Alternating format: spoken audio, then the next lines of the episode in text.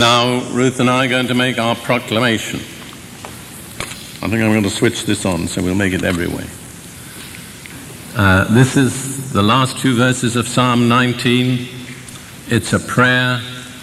I think it's a prayer that we all need to pray. If I look back on the things that we spoke about, Bob Mumford and I, yesterday evening, it just motivates me to pray this prayer. Who can understand his errors? Cleanse me from secret faults. Keep back your servant also from presumptuous sins. Let them not have dominion over me. Then I shall be blameless, and I shall be innocent of great transgression. Let the words of my mouth and the meditation of my heart be acceptable in your sight, O Lord, my strength and my Redeemer. Amen. Amen.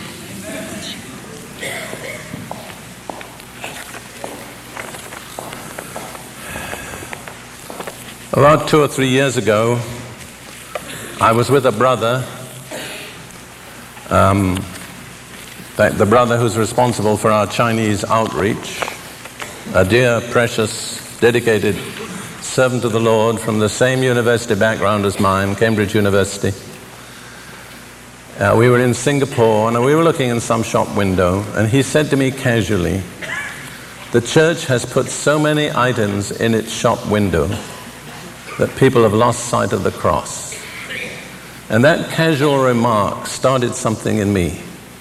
And I began to think about it. And I could picture the shop window of the church with so many exciting items healing, deliverance, prosperity, spiritual gifts, all sorts of things, prophecy. And somewhere just amongst them, the cross. But that's a completely wrong perspective. The cross is absolutely unique because everything else in the window is only there because of the cross. The cross is unique and central. And as I've considered the various problems through which the church has been passing in this past decade, I've come to the conclusion there are two basic errors I'm going to deal with one this afternoon, and God helping me and strengthening my voice, I'm going to deal with the other tomorrow morning. The first error which I want to speak about this afternoon is that the cross has been displaced from the center of the church. The second is that Jesus has been displaced from headship over the church. So this afternoon I want to deal briefly with the first theme, the displacement of the cross. And this ha- has arisen, in a sense, out of my own experiences. I related very briefly, and I don't want to go over things that are past unnecessarily. My own experience in being associated with something that was birthed by the Holy Spirit and ceased to be in the Spirit and became extremely carnal. And in ped- meditating on this and trying to learn the lessons, I was directed to Galatians chapter 3. But there's more to it than that. In 1979, Ruth and I were in a conference in the state of Missouri. It was a family conference, but in the middle of it, a young man gave a very powerful prophecy which really didn't have anything to do with the agenda of the conference. It was like God incited, inserted his own item on the agenda. The essence of the prophecy was this, was this God was speaking, and he says, All that I have been doing against witchcraft in the past has merely been preliminary skirmishes. But from now on, I'm declaring open war on witchcraft, all out war. And then he said, The reason is because witchcraft has millions of men bound whom I need in my end time army. He also said, somewhere in the prophecy, you will encounter people who are under curses that have come down from their family through many generations. But you do not be, need to be afraid because you will be able to release them through the sacrifice of my son. Well, at that time, really, the word curse was just something abstract to me. I knew it was in the Bible, but it didn't have any real significance. But God began to put me through, I think, a postgraduate course on the subject of curses. And every word that was in that prophecy has been fulfilled in our ministry since then, hundreds of times over. So, because that element of prediction was accurately fulfilled, I believe the whole prophecy can be trusted. And so, Ruth and I find ourselves in the front line of a war against witchcraft. And God put us there. We remind God of that from time to time. When the fighting really gets tense, we say, God, we didn't choose this, you put us here. And God has opened my eyes in a large measure to the nature of witchcraft. You see, if you go to Galatians chapter 3, and read verse 1. Paul puts his finger on the problem troubling the Galatian church, churches. O foolish Galatians, who has bewitched you, before whose eyes Jesus Christ was clearly portrayed as crucified? Now that's a startling statement if you take it in its context because if you read the following verses, it, it's very clear that these were real charismatic Christians. They had been saved, they had received the Holy Spirit, they witnessed God working miracles among them, and yet, Paul told them, Your problem is you're bewitched. Now, I've checked the Greek word used there, it is the standard word for to bewitch, it's not a metaphor. Uh, interestingly enough, some years ago, a Greek Orthodox priest came to me for help, for ministry. And he said, Somebody's put the evil eye on me. And the word he used, vaskania, it's the same word that Paul uses here who has bewitched you, who has smitten you with their eye. So, let me put it bluntly. The fact that you're saved and baptized in the Holy Spirit and live in the midst of working of miracles does not guarantee you freedom from the power of witchcraft. And if you think it does, you're probably going to be caught. Now, I was looking at the place where my, my material is exposed here in the bookstore, and I read some of my own words taken from a tape. This is um, what they call a flyer advertising new material that's come out. And two of the um, series have this title, these titles. the first one, Witchcraft Exposed and Defeated. The second one, Who Has Bewitched You, which is really on these verses in Galatians. But I was interested to read my own description of witchcraft. So I'm going to read it to you. And if you want one of these flyers, you just can take one free at the, uh, in the bookstore. Witchcraft is the religion of fallen man whose root is in rebellion. It is sensual, cruel, and defiling. Witchcraft rejects God's authority while it offers illegitimate authority and supports rebellion against the true authority. Where you find rebellion, you often find witchcraft. Its root is rebellion. Witchcraft's product is power and is attained by spells and curses. Divination and sorcery are types of witchcraft and are defined as follows. Divination is the desire for knowledge and is represented by fortune telling. Sorcery operates through objects, potions, good luck charms, music, and drugs. Within the church, witchcraft obscures the crucifixion of Christ and the work of the cross. This is what Paul's saying here. Who has bewitched you before whose eyes Jesus Christ was clearly portrayed as crucified? They, those churches had lost the vision of the cross. And once they did that, they were exposed to the power of witchcraft. And then I say about the cross the following it's the only basis for God's provision, the means of Satan's total defeat, and the only source of power for Christian living. Witchcraft replaces the atoning work of the cross with fleshly efforts and a legalistic system with a set of rules and organizations. Last night I spoke about the cross as the only basis of God's provision. You remember, I reminded you if you come to God, don't come on any other basis but the cross. Don't tell Him about all your prayers, your Bible study, the years you've spent in the church. They are irrelevant when you're seeking the grace of God. Because the grace of God comes only through the cross and it's received only by faith and not by works. In Colossians chapter 2, Paul, speaking about the cross, says that through it, Christ stripped Satan's principalities and powers of their power and authority against us.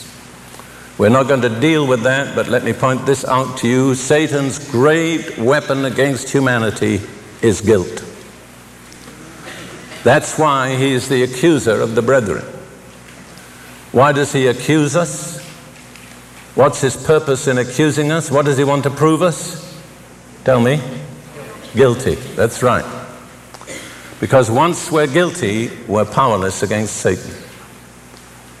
And so it says in that passage where it speaks about him as the accuser of the brethren, they, the brethren, overcame him by the blood of the Lamb and the word of their testimony, by pleading what Christ had done for them on their behalf through his shed blood. They overcame him. There is no other basis on which we can deal with Satan's attacks against us. The cross is the only basis for our victory. You should not get involved in spiritual warfare until you've understood what was accomplished through the cross. It's very dangerous. But this afternoon, I want to speak briefly on the third aspect of the cross that I've mentioned there the only source of power for Christian living. And once that source is obscured, the power leaks out. And we still have the forms and the language, we still use the same hymns, but there's no real power there. Paul warned us in the last days men will fall away in a terrible, degenerate, moral and ethical condition. And he lists in 1 Timothy chapter 3 18 specific moral blemishes, beginning with lovers of self, going on with lovers of money, and ending up with lovers of pleasure. And then he says, of those people, having a form of godliness, but denying its power. He's not talking about unbelievers. He's not talking about people with some other religion because he would never use the word godliness of anything that didn't relate to the true God. But here are people with a form of Christianity who have all the language, the expressions, the claims, but they don't have the power. And it's manifest in one thing See, the root problem of humanity at the close of this age can be summed up in one word selfishness. And you'll notice in that list in 1 Timothy, it's lovers of self, lovers of money, lovers of pleasure. The root is lovers of self. And anything that does not deal with love of self is a form of religion that does not have the power of God. The mere fact that you don't take drugs or smoke cigarettes or drink alcohol doesn't prove that you're godly. It simply proves you've got a little more sense than the people that are destroying themselves with those things. The only proof of godliness is a life that denies self. And this is very little taught today. If you read on in Galatians 3, you'll see the results of the obscuring of the cross. And I want to tell you, brothers and sisters, I've been through this all the way. This is not a theory, it's something I've experienced. The second verse says, This only I want to learn from you. Did you receive the Spirit by the works of the law or by the hearing of faith? In one word, what's the problem?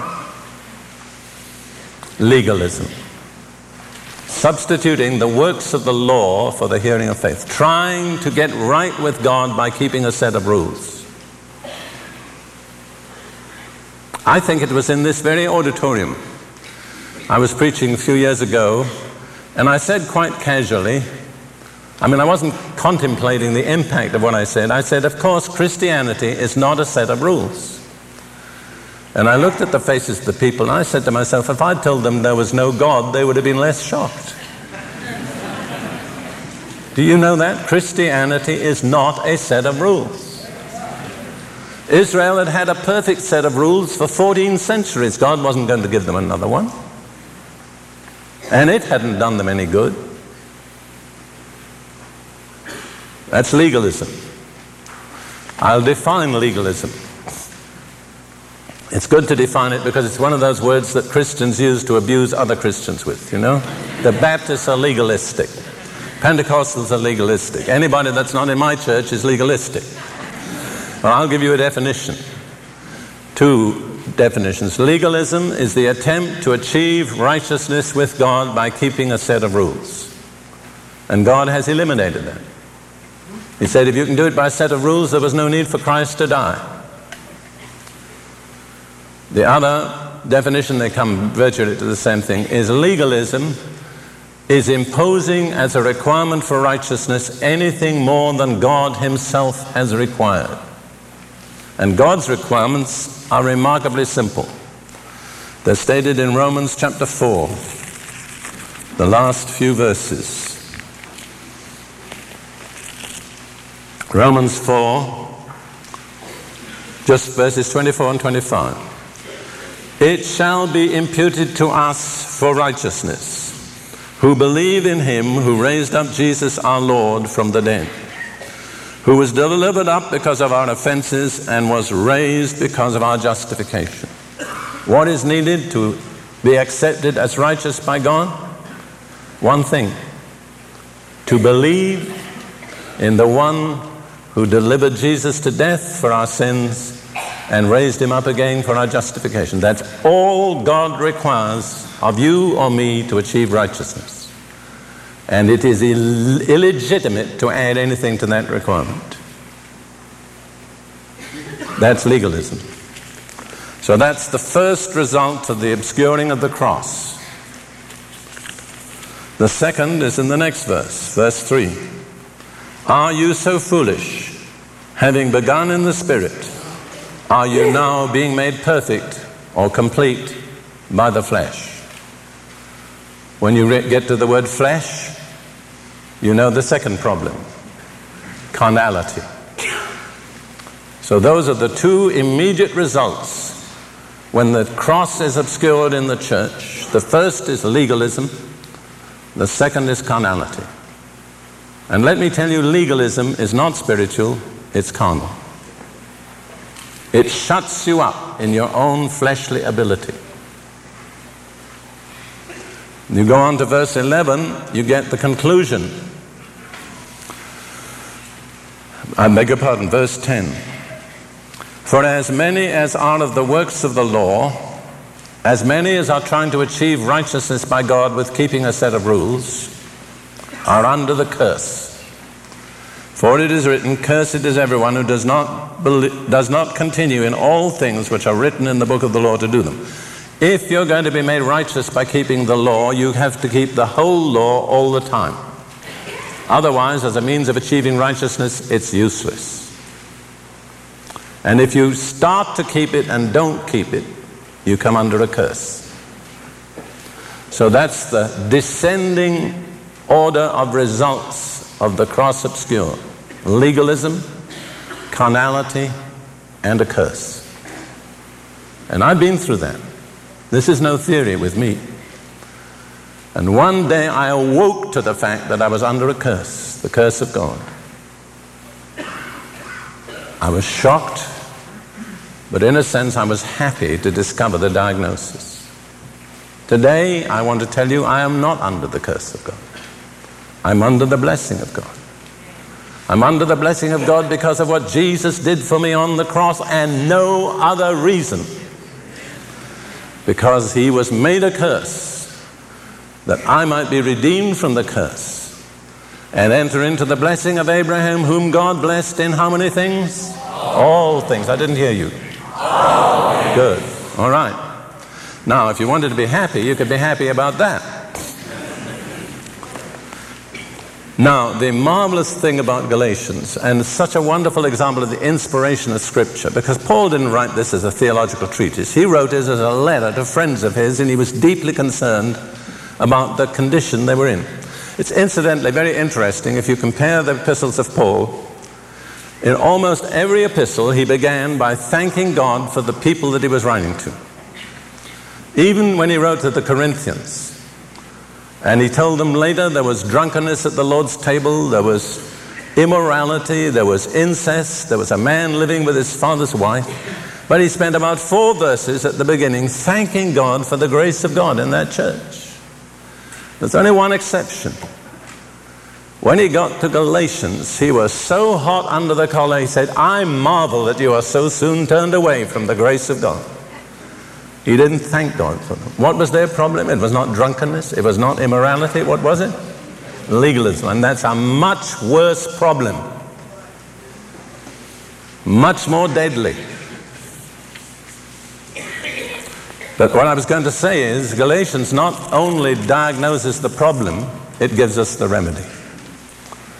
The remedy is in the cross. And Galatians reveals five successive deliverances that are possible through the cross. And this afternoon, I want to take you very quickly through them. The first, in a sense, is the most important and the least understood. And I think in many cases you'll be shocked when I tell you what it is. It's in Galatians 1 3 and 4. Grace to you and peace from God the Father and our Lord Jesus Christ, who gave himself for us, for our sins, on the cross, listen, that he might deliver us from this present evil age according to the will of God. So the cross has made it possible for us to be delivered from this present evil age. Did you realize that? You don't belong in this age. You have no place in this age, in your thinking, in your ambitions. Rule this age out, it's not for you. There are two words used in Greek and they're easily confused. In the, King the old King James confuses them. Even the modern translations don't always keep them separate. One word is aion, from which we get the English word eon, the other is cosmos, from which we get all sorts of words like cosmonaut and so on. Let's not bother with them.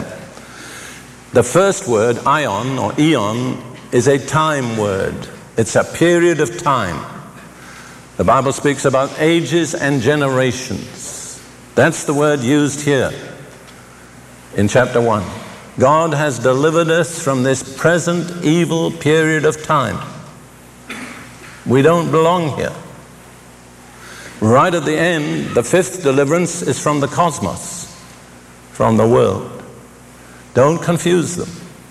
I personally believe that this first deliverance is basic, and the other four deliverances I'll speak about are simply the outworking of this first deliverance. Now, my impression is 90% of contemporary Christians in the United States have no concept whatever that we have been delivered from this present evil age. Generally speaking, most Christians today view all the benefits and provisions and blessings of the of the, of the gospel as being here in this age and in this world.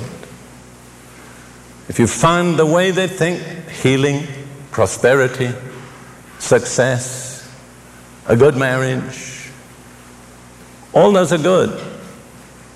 And upon certain conditions, they're available through the gospel. But when you are thinking like that, when your focus is on the things of time, you haven't realized that you've been delivered from this present evil age. I think one of the reasons is television, because television is the, is the medium of the instant. It's here. You get it now, switch on the news, listen, and if anything continues as a crisis in the world above one week, it loses its appeal. Because people just aren't interested in anything a week old. It's got to be the now thing. And let's say, frankly, the church has largely been taken over by that attitude. And most of you spend too much time in front of the television set. I make no charge for telling you that. And if you listen, it'll do you a lot of good. I'm not anti television, although I don't even know how to turn on the television set, but that's by the way.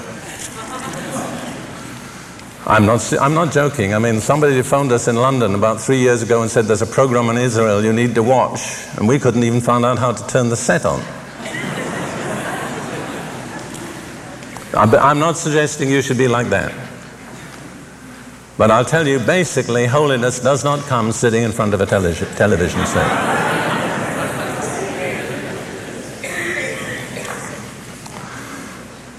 Now, why do we need to be delivered from this present evil age?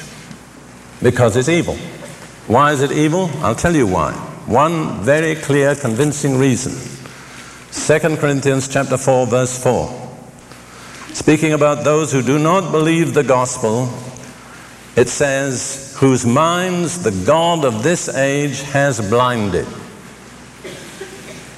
So the God of this age blinds the minds of people so that they cannot believe the gospel. Who is the God of this age? Is he good or is he evil? So why is this age evil? Because it has an evil God. And God is not changing that. As long as this age continues, Satan will be its God. But Satan, God is planning to terminate this age, and with it, Satan will lose his place as God. That's why Satan fights with all his might and cunning to prevent this age from coming to its close. And that's why he hates the church, because the church is the body that can bring the age to the close. What do we have to do to bring the age to the close? Matthew 24 14. This gospel of the kingdom shall be preached in all the world as a witness to all the nations, and then the end shall come. That's very clear. What will bring the age to a close? The preaching of the gospel of the kingdom in all the world to all nations. Whose business is it to do that? Ours, the churches, that's right. So Satan does everything he can to prevent the church from fulfilling that task because when it's fulfilled, the age will close and he will no longer be a God. But meanwhile, this God, this age, has an evil God we don't need to worry, provided we understand that. You turn to Hebrews chapter 6, speaking to charismatics like you and me, it says, speaks about those who were once enlightened in verse 4 have tasted the heavenly gift, have become partakers of the Holy Spirit have tasted the good word of God and the powers of the age to come. So when we receive the Bible in faith and when we receive the Holy Spirit, when the gifts of the Spirit are having their way in our lives, we are tasting the powers of the coming age. And God's purpose, amongst other things at least, is to give us such a taste for that that we'll lose our appetite for the powers of this present age. See? In Romans chapter 12, verse 1 and 2, Paul warns us not to be conformed to this age in our thinking. Now you'll find in the Old King James, the New King James, and some of the others it says world, but it's age. We are not to think like the people of this age.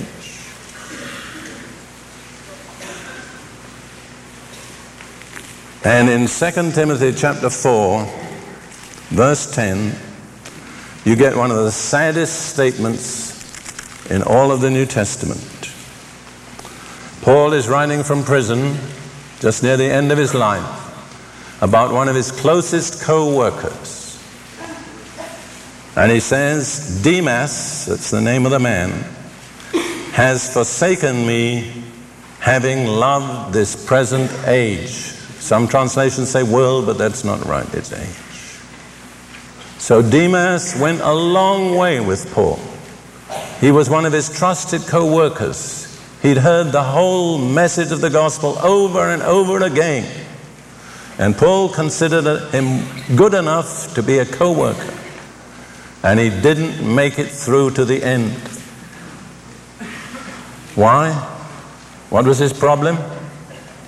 He loved what? This present age. Let me ask you frankly do you love this present age? Don't answer glibly. You can say no, and your whole life can belie that statement.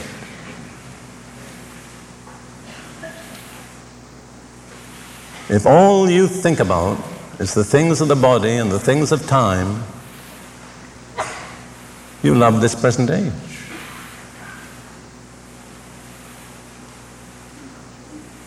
And I personally see in Scripture it is impossible to love this present age and be faithful to the Lord.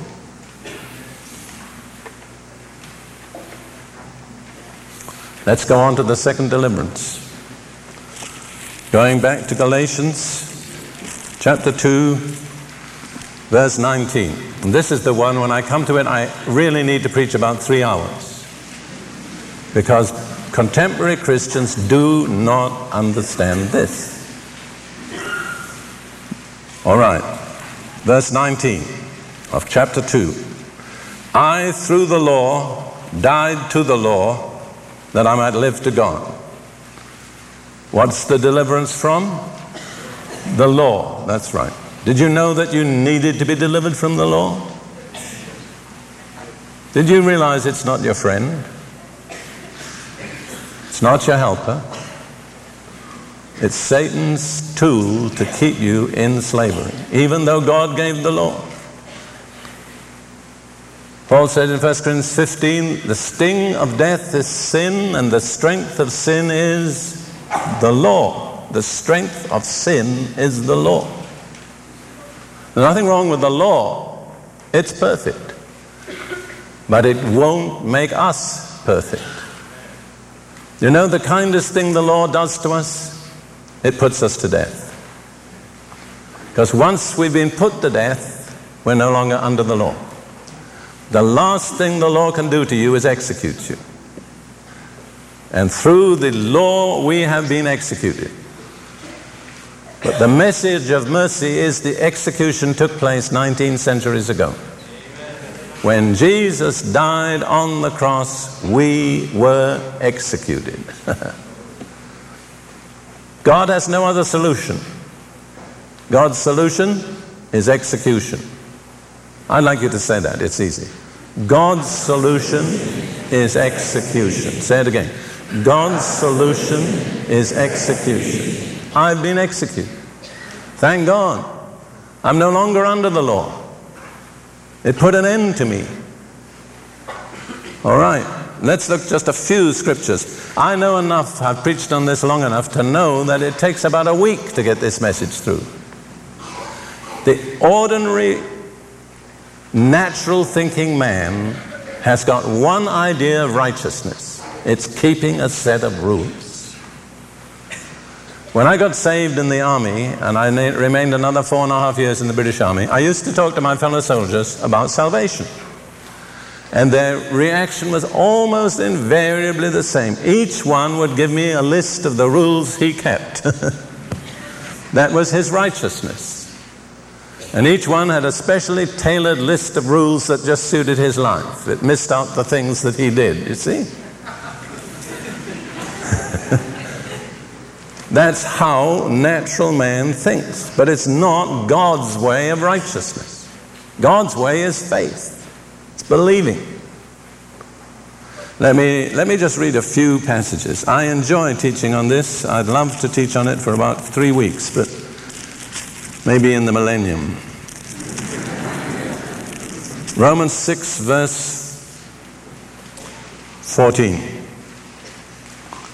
Sin shall not have dominion over you, for you are not under the law, but under grace. Notice, not but. Not under the law, but under grace. The implication is clear. You can't be under both. You have to choose. If you're under grace, you're not under law. If you're under law, you're not under grace. Which are you under? I hope it's true. And then Paul says, Sin shall not have dominion over you because you are not under the law. What's the implication of that? If we were under the law, sin would have dominion over us. Is that true? Have you ever thought about that? It agrees exactly with the statement the strength of sin is the law. And listen, I want to be very clear the law of Moses is perfect. Nothing wrong with the law, the problem is in us. And then in Romans 8 14, for as many as are regularly led by the Spirit of God, they are sons of God, grown up children of God. What's the requirement for being a child of God? Being what? Regularly led by the Spirit. That's the only way you can achieve it. Now, turn to Galatians 5:18 and set side by side with that. But if you are led by the Spirit, you are not under the law. Okay? So, in order to be a son of God, you have to be led by the Spirit. But if you are led by the Spirit, you are not under the law. So you cannot have it both ways. And let me say this is that the primary reference to law in the New Testament is nearly always to the law of Moses. But in most of the places, including Galatians, where the translation says the law, the Greek says law. The the is put in. In other words, the law of Moses is the pattern of all law, it's the perfect law. If that couldn't do it, no other law has any hope of doing it. You see, so many evangelical Christians say we're not under the law but under grace. And they live by their own silly little set of rules. The Baptists have one, the Pentecostals have another, the Catholics have another. And really, most of them think they are achieving righteousness by keeping that set of rules. And that's one of the things that divides the church. Let's say I'm a Baptist, which I'm not, but anyhow, let's say I am. So I keep my set of rules, and you Pentecostals, you keep a different set of rules. Well, if I'm made righteous by keeping my set of rules, then you're not righteous.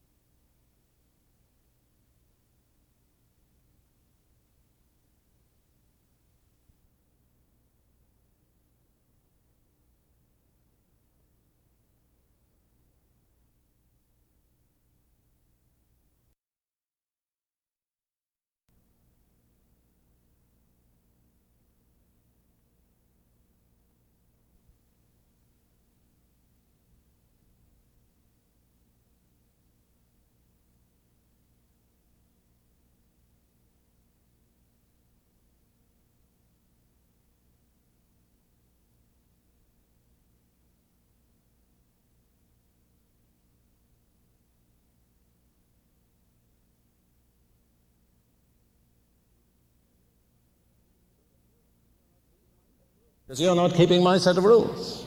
You see what I'm saying? It's one major source of division in the church. Let's look at, what shall we say? Let's look at Romans 10 4. If you preach this in Israel today, you will create a revolution. I know because I, I created one. However, I live to tell the story. Romans 10:4. For Christ, the Messiah, is the end of the law for righteousness to everyone who believes. Greek, Jew, American, Russian, British, it doesn't make any difference. Catholic or Protestant, it makes no difference. For everyone who believes Christ, the Messiah, is the end of the law. Praise God, it doesn't stop there for righteousness. As a means of achieving righteousness with God, the death of Christ on the cross put an end to the law. Didn't put an end to the law as part of the Word of God, or as part of the history of Israel, or as God's diagnostic for sin, or as a theme for endless meditation. It still remains but as a means of achieving righteousness with God, the death of Christ on the cross put an end to the law. Paul says in Galatians if, if righteousness comes by the law, then Christ died in vain. So, which is which? See, if you are trying to make yourself righteous by keeping a set of rules, what you're telling Jesus is you didn't need to die. That's a serious offense. All right, we have to go on. The third deliverance is in Galatians 2:20. Very simple. It's the next one. I have been crucified with Christ. It is no longer I who live, but Christ who lives in me. Stopping there. From what have I been delivered there? One very simple short word. I. That's right. I have been delivered from self. Personally, I believe that you cannot be delivered from self until you've been delivered from the law. Because as long as you're trying to keep the law, you're doing something in your own strength and effort. But if you have been delivered from the law, you better be delivered from self too. Otherwise, you're going to end up in trouble. See, in my personal opinion, self is the main source of problems in the Christian ministry. The ego, personal ambition, me, my church, my ministry. I used to talk about my church when I was a pastor years ago. One day I felt the Lord spoke to me gently and He said, Would you mind telling me whose church is it? Well, I said rather uncertainly, I hope it's yours. I've ceased using that. I'm not a pastor anyhow. But if I were a pastor of 20,000, I still wouldn't say my church. It's the Lord's church. Let me give you a scripture from Philippians. I think most of us need to spend a lot more time in Philippians than we do. You know why we don't like Philippians? because it's the epistle of suffering. And we'd rather pass that over. Philippians chapter 2, just verses 3 and 4. Let nothing be done through selfish ambition or conceit or pride. But in, in lowliness of mind, let each esteem others better than himself. That's not easy, is it? But I believe personally that's, if you really trace the problems in the ministry, and my dear brother Jay Fespin is here and he's helping people with problems in the ministry, he tells me they are more than the hairs on his head. You wouldn't believe the problems in the ministry today. Any kind of awful sin you want to name, it's in the ministry. I'm talking about incest, adultery, What's the root cause? Self. Me. I'm important. I want my way. I want to impose my will. I want to get people following me. I want my name in the headlines. What's the problem? I've never been crucified. Paul says, I have been crucified. I'm not alive any longer. And you notice with Paul, it didn't matter what people said to him or did to him, it didn't worry him. You can't aggravate a dead man.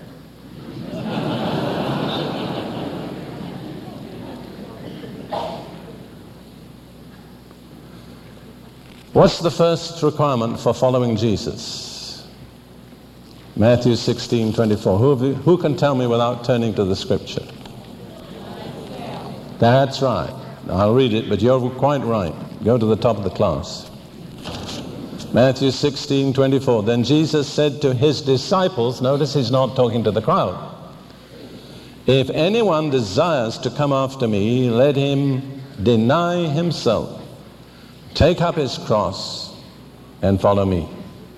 So that's absolute, unvarying condition. What's the first step in following Jesus?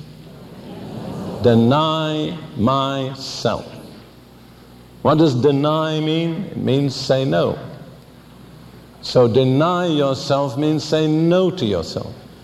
All right? Self says, I want. You say, uh uh-uh, uh, that's not what God wants. Self says, I think. Say, no, no, that's not what God says. Self says, I feel. You say, feelings are not important, it's faith that matters. So we have to say no to the thing in us that says, I want, I think, I feel. We are not ruled by those. If you are an unstable Christian, up one day and down the next, sometimes in victory and sometimes in defeat, you may be absolutely sure that you are being ruled by your own ego. And it's a very bad master.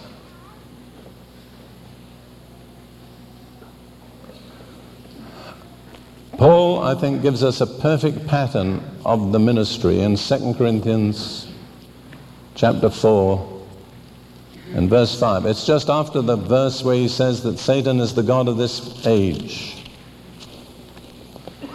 And then he says, For we do not preach ourselves, but Christ Jesus the Lord, and ourselves your servants for Jesus' sake. So when we come to a message, the first part is negative. Not ourselves, not me. But Christ Jesus, the Lord.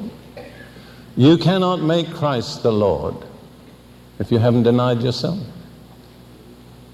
You haven't taken up your cross, you can use the language, but Jesus is not really Lord in your life. There has to be a setting aside of self before there can be an exaltation of Jesus. Not myself, but Jesus Christ the Lord. And then Paul comes out with one of the most amazing statements when you consider the background. He says, Ourselves, your servants for Jesus' sake. But the word servant in Greek is slave. Ourselves, your slaves for Jesus' sake. Now, you consider Paul's background.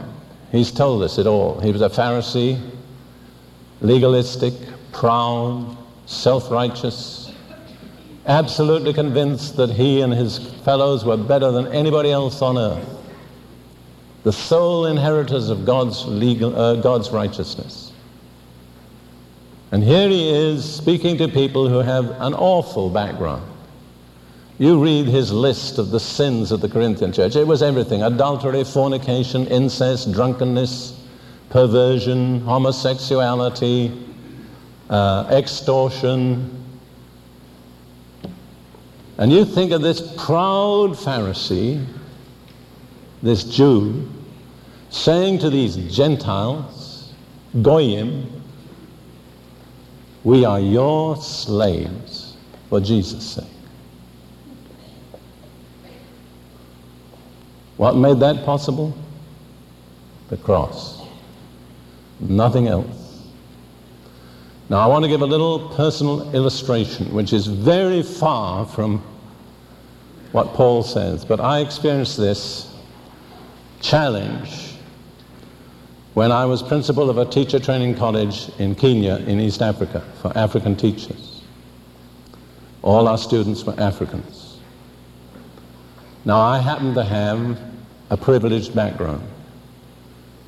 This is an objective fact. I was educated as a scholar of Eton College. I was a scholar of King's College, Cambridge. I was elected to a fellowship in King's College, Cambridge at the age of 24. I come from the upper crust of British society. All my male relatives that I've ever known have been officers in the British Army. And here am I trying to teach these dear African students. When they came to our college, most of them had never handled a fork.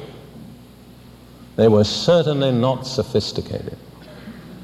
And God challenged me and said, Can you say to those people, I'm your slave for Jesus' sake? And I really believe I came to the place where I did. And Ruth will bear me witness. We went back to that college 20 years later, and I'd have no contact with them. Unforgettable moment. They rolled out the red carpet. They said, This is the man that founded our college. They took me to every class. If I'd been the president of Kenya, they couldn't have done more for me. I didn't think of that at all in that context. But I realize it works. It works. I want to tell you one thing. There are a lot of black people here for me, in Kenya, black was beautiful. I used to think those white faces, why are they blotting the landscape? I have a black daughter, adopted when she was six months old, and she's 31 now. She's lived with us all those years. And we love her. She's a precious, spirit filled Christian. You want to know how we got her? This is not part of the message, but, well, my first wife was much older than I was. Lydia, some of you remember her. If you, if you met her, you'll never forget her. And uh, we were in educational work, running this college. It was very hard work. I would get up at six in the morning and never finish till 10 o'clock at night. And we were, we were achieving results. The education department of, the Kenya, of, the, of Kenya was congratulating us. And we had success. And one night, about 5 p.m., we were sitting in our living room. I don't know what we were doing. And a strange group arrived. A white lady accompanied by a black couple. And in those days, that's in the 19, late 1950s. There wasn't too much close relationship between black and white in Kenya. And this white lady carried in her arms, in a rather dirty towel, a little black baby girl. And uh, they said, We represent the Child Welfare Association, which had just been formed and this little baby's mother died, and she was left unconscious on the floor of an African hut. And our representative found her, put her in hospital, and she's been there six months. But the hospitals say, We're not a children's home, we can't keep her. So we've been going around this area for two days looking for any family, black, white, or Asian, that would take this little girl. And they said, somebody told us that the Princes take children. Well, I mean, long way back, we had a children's home. And we ended up with eight adopted daughters. But that was all past history. So we said, no, this is a misunderstanding. We took children a long while ago, but we don't do that today. We're in educational work. So they said, well, we're so tired. Would you mind if we sat down? So they sat down and we talked for about half an hour. And they got up to go. And this white lady carried this little black baby past me. And as she did, the little girl just put out her hand like that, as if to say, What are you going to do?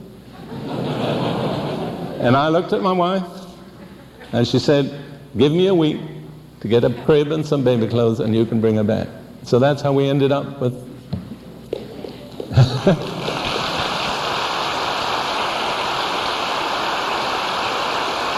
Let's give the Lord the clap. But that's just a little illustration, in a sense, of not ourselves, but Christ Jesus the Lord, and ourselves your slaves. And we had to get up every night for several months because she was a very sickly little baby. And if she'd, you know, gone on coughing too long, she would have choked. So we had uh, something on our hands. Anyhow, I'm proud of her. I'm glad we took her.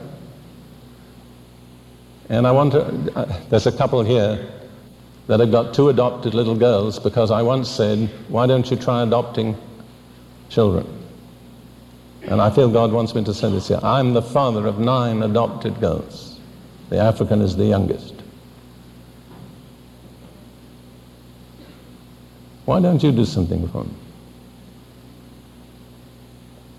At least begin to pray about it.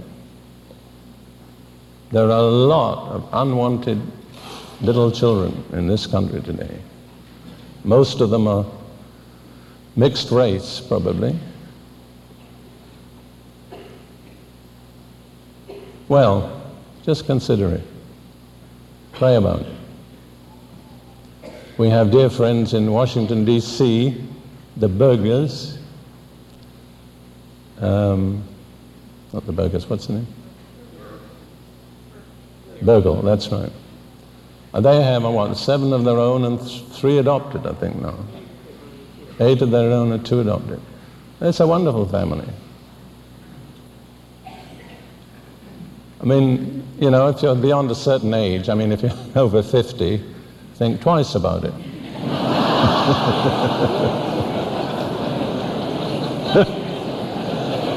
I mean, if you find life a little dull, and you wonder what, you know, what can I do next? Where should I take my next vacation? You know what you're doing. You're thinking in a very self-centered way. I mean, there's nothing wrong with taking vacations. But I was preaching in our church in the dedication of the new building last Sunday, and I said, one thing I can tell you, a sure recipe for unhappiness is to be self-centered. I've never met a self-centered person who was happy. So we must go on. What's the release from self centeredness?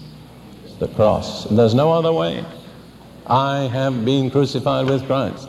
This old ego is no longer alive. We must go on quickly. The fifth, the fourth deliverance, Galatians 5:24.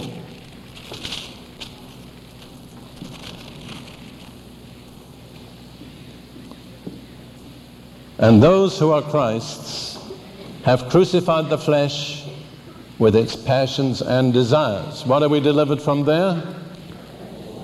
I didn't hear you. The flesh, that's right. Now, what is the flesh? It doesn't mean this physical body. I hope you understand that. My definition is the flesh is the nature that we received when we were born with this physical body. It came with the body. You see, Adam never had any descendants until he was a rebel. And every descendant of Adam from then until now has in him the nature of a rebel. It's called the flesh or the old man. And God has only got one destination, destiny for the rebel. It's crucifixion. But the provision has been made by the death of Jesus. Romans 6 6, our old man was crucified with him. That's a historical fact. It happened more than 19 centuries ago when Jesus died on the cross. That old rebel in you and me was crucified with him. So there's a way out. Paul says at the end of Romans 7, Oh, wretched man that I am, who shall deliver me from this death? And he said, I thank my God there's a way out through Jesus Christ our Lord. There is a way out from the flesh. But, Paul says, those who are Christ have crucified the flesh. That's not something God does for us. That's something we have to do for ourselves. God has made it possible. Jesus has died. But the application is our personal responsibility. It says in 1 Corinthians 15 that when Jesus comes back, he's coming for those who are Christ's. Is that the Baptists? The Catholics? The Pentecostals? The Presbyterian? No. Thank God there'll be all of those included. But those who are Christ's are marked by one thing they have crucified the flesh. So Jesus is coming back for people like that. Now, crucifixion is not is, is painful. And dealing with that fleshly nature is painful. There's no way to escape from the flesh that is not painful. Let me read you a passage in 1 Peter chapter 4. Verse 1. I pondered over this verse for years. Aren't you glad I can tell you now the correct understanding? Therefore, since Christ suffered for us in the flesh, arm yourselves also with the same mind, that he who has suffered in the flesh, for he who has suffered in the flesh has ceased from sin. Okay? He who has suffered in the flesh has ceased from sin. Well, I couldn't understand that. And I thought to myself, well, Jesus suffered. We don't have to do that. He's provided the way out. But there it was. He who has suffered in the flesh has ceased from sin. Well, I understand it now.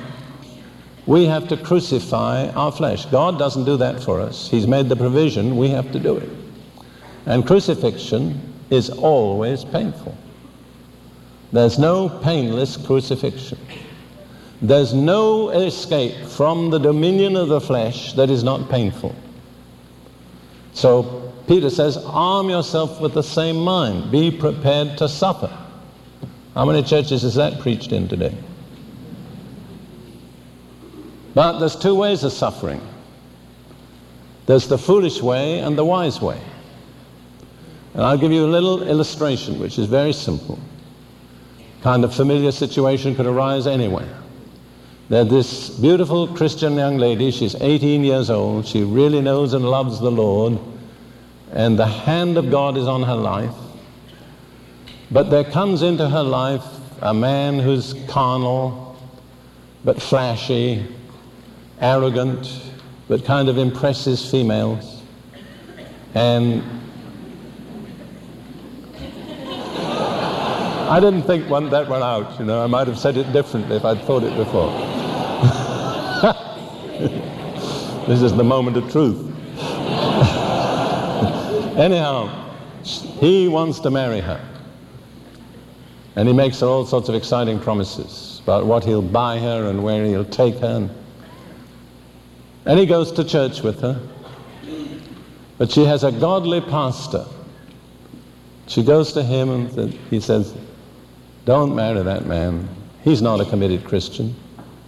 He's only coming to church to get you. But once he's got you, he'll stop coming to church. Now she's got two options. Each of them is painful. Let's take the wrong option first. She ignores the pastor, goes ahead and does what her flesh wants, marries him. All right, 15 years later, when they've had three children, he deserts her for another woman. Does that ever happen? Tell me, ladies. Is that painful? That's the result in her life, not in everybody's life, of going the way of the flesh. She learned the hard way. Probably 20 years later, she's come back to God, she's truly committed, and she's making do in a difficult situation. But it's painful. You'll agree with me, it's painful. What's the right alternative? Pastor, I'll accept your word. You understand better than I do. I really love that man, but if you say he's wrong, I'll say no. That's painful, isn't it? That's putting the nails in your own hands and feet. See? That's painful. But it doesn't last long. Maybe a few months. It's all over. Two years later, along comes the right man and she marries him and they go on the mission field and live happily ever afterwards. like all missionaries. you see what I'm saying? Dealing with the flesh is painful. But there's the right way to do it and the wrong way.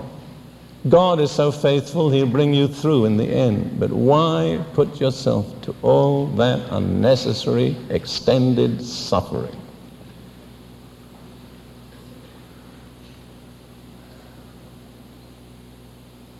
Let me tell you one thing nothing good comes out of the flesh. In Galatians 5, Paul lists the works of the flesh. Let me just read that and we'll move on. Galatians 5, verse 19. Now, the works of the flesh, the things that the flesh produces, are evident. Which are, and there's a slight difference in the translations, but it's not important which are adultery, fornication, uncleanness, licentiousness, idolatry, sorcery, hatred, contentions, jealousies, outbursts of wrath, selfish ambitions, dissensions, heresies, envy, murder, drunkenness, revelries, and the like. There's not one good thing in the list. The key word that describes our fleshly nature is corrupt. And it can never produce anything that is not corrupt. And one of the interesting things about corruption is it's irreversible. Once corruption sets in, there's no way to reverse the process. You can slow it down, you can contain it, but you cannot reverse it. And that's our fleshly nature. So God doesn't mess around with the flesh. Doesn't send the flesh to church or Sunday school or teach it the golden rule. He says crucifixion. That's the way out.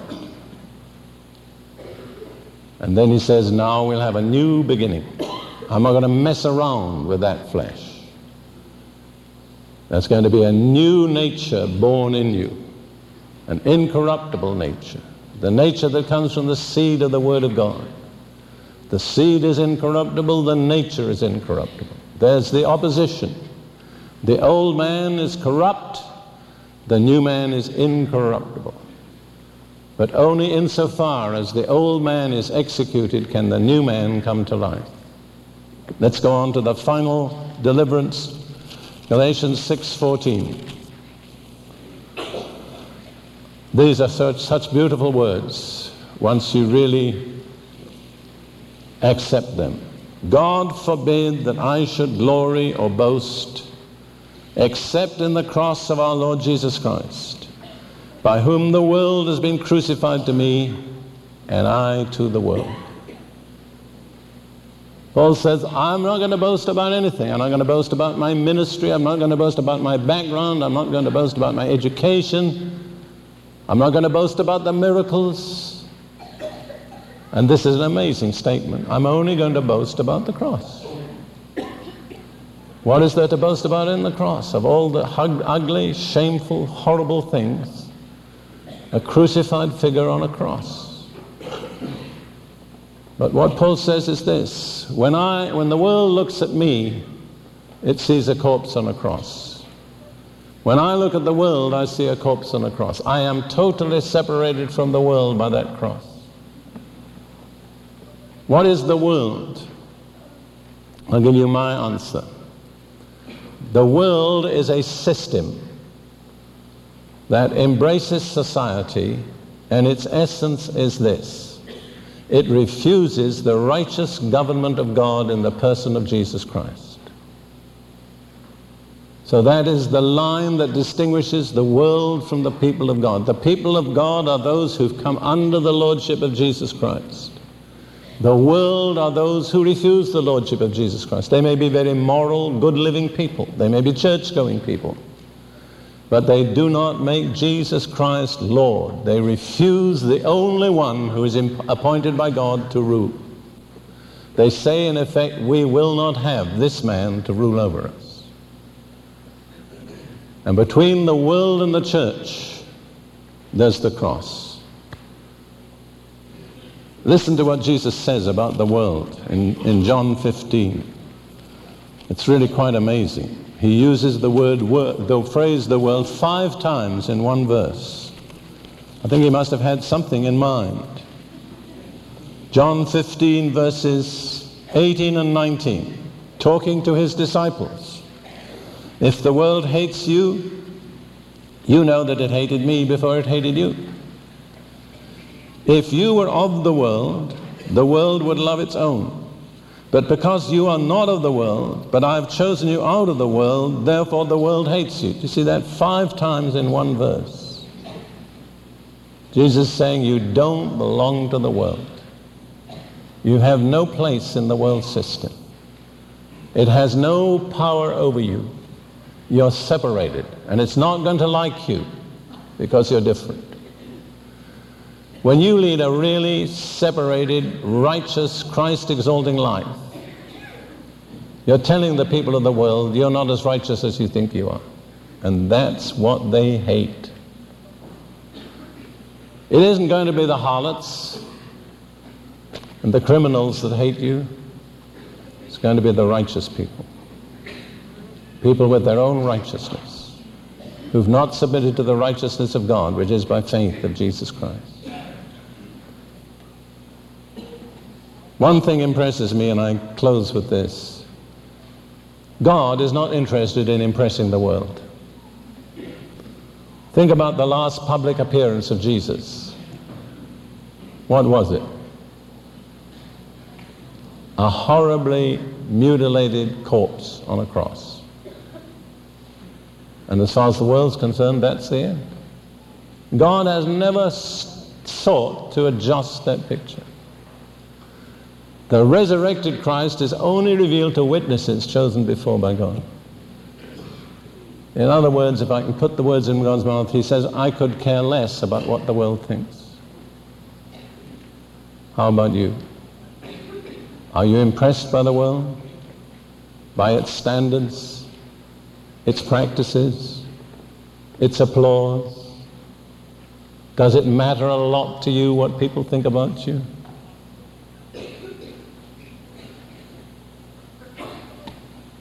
Can you say, the world is crucified to me and I to the world? Let's go through those deliverances and I'm going to close. I want you to check on your own spiritual condition. Have you been delivered from this present evil age? Where are you living? Are you free from the law as a means of achieving righteousness? Have you personally been crucified with Christ so that your ego is dead and your life doesn't center around me and I?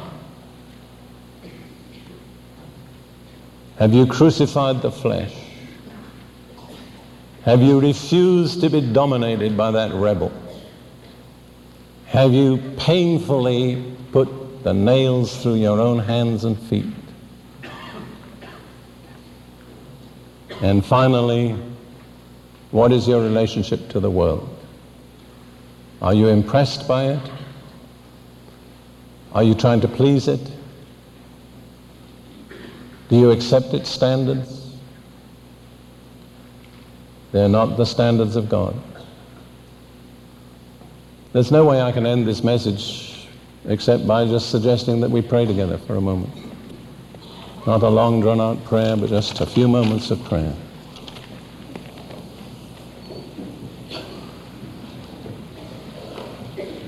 Jim, if you need to come up, would you come up? No? Father, we just want to come before you as your people. People on whom you've laid your hand. People to whom you've revealed Jesus. People to whom you've revealed Christ crucified.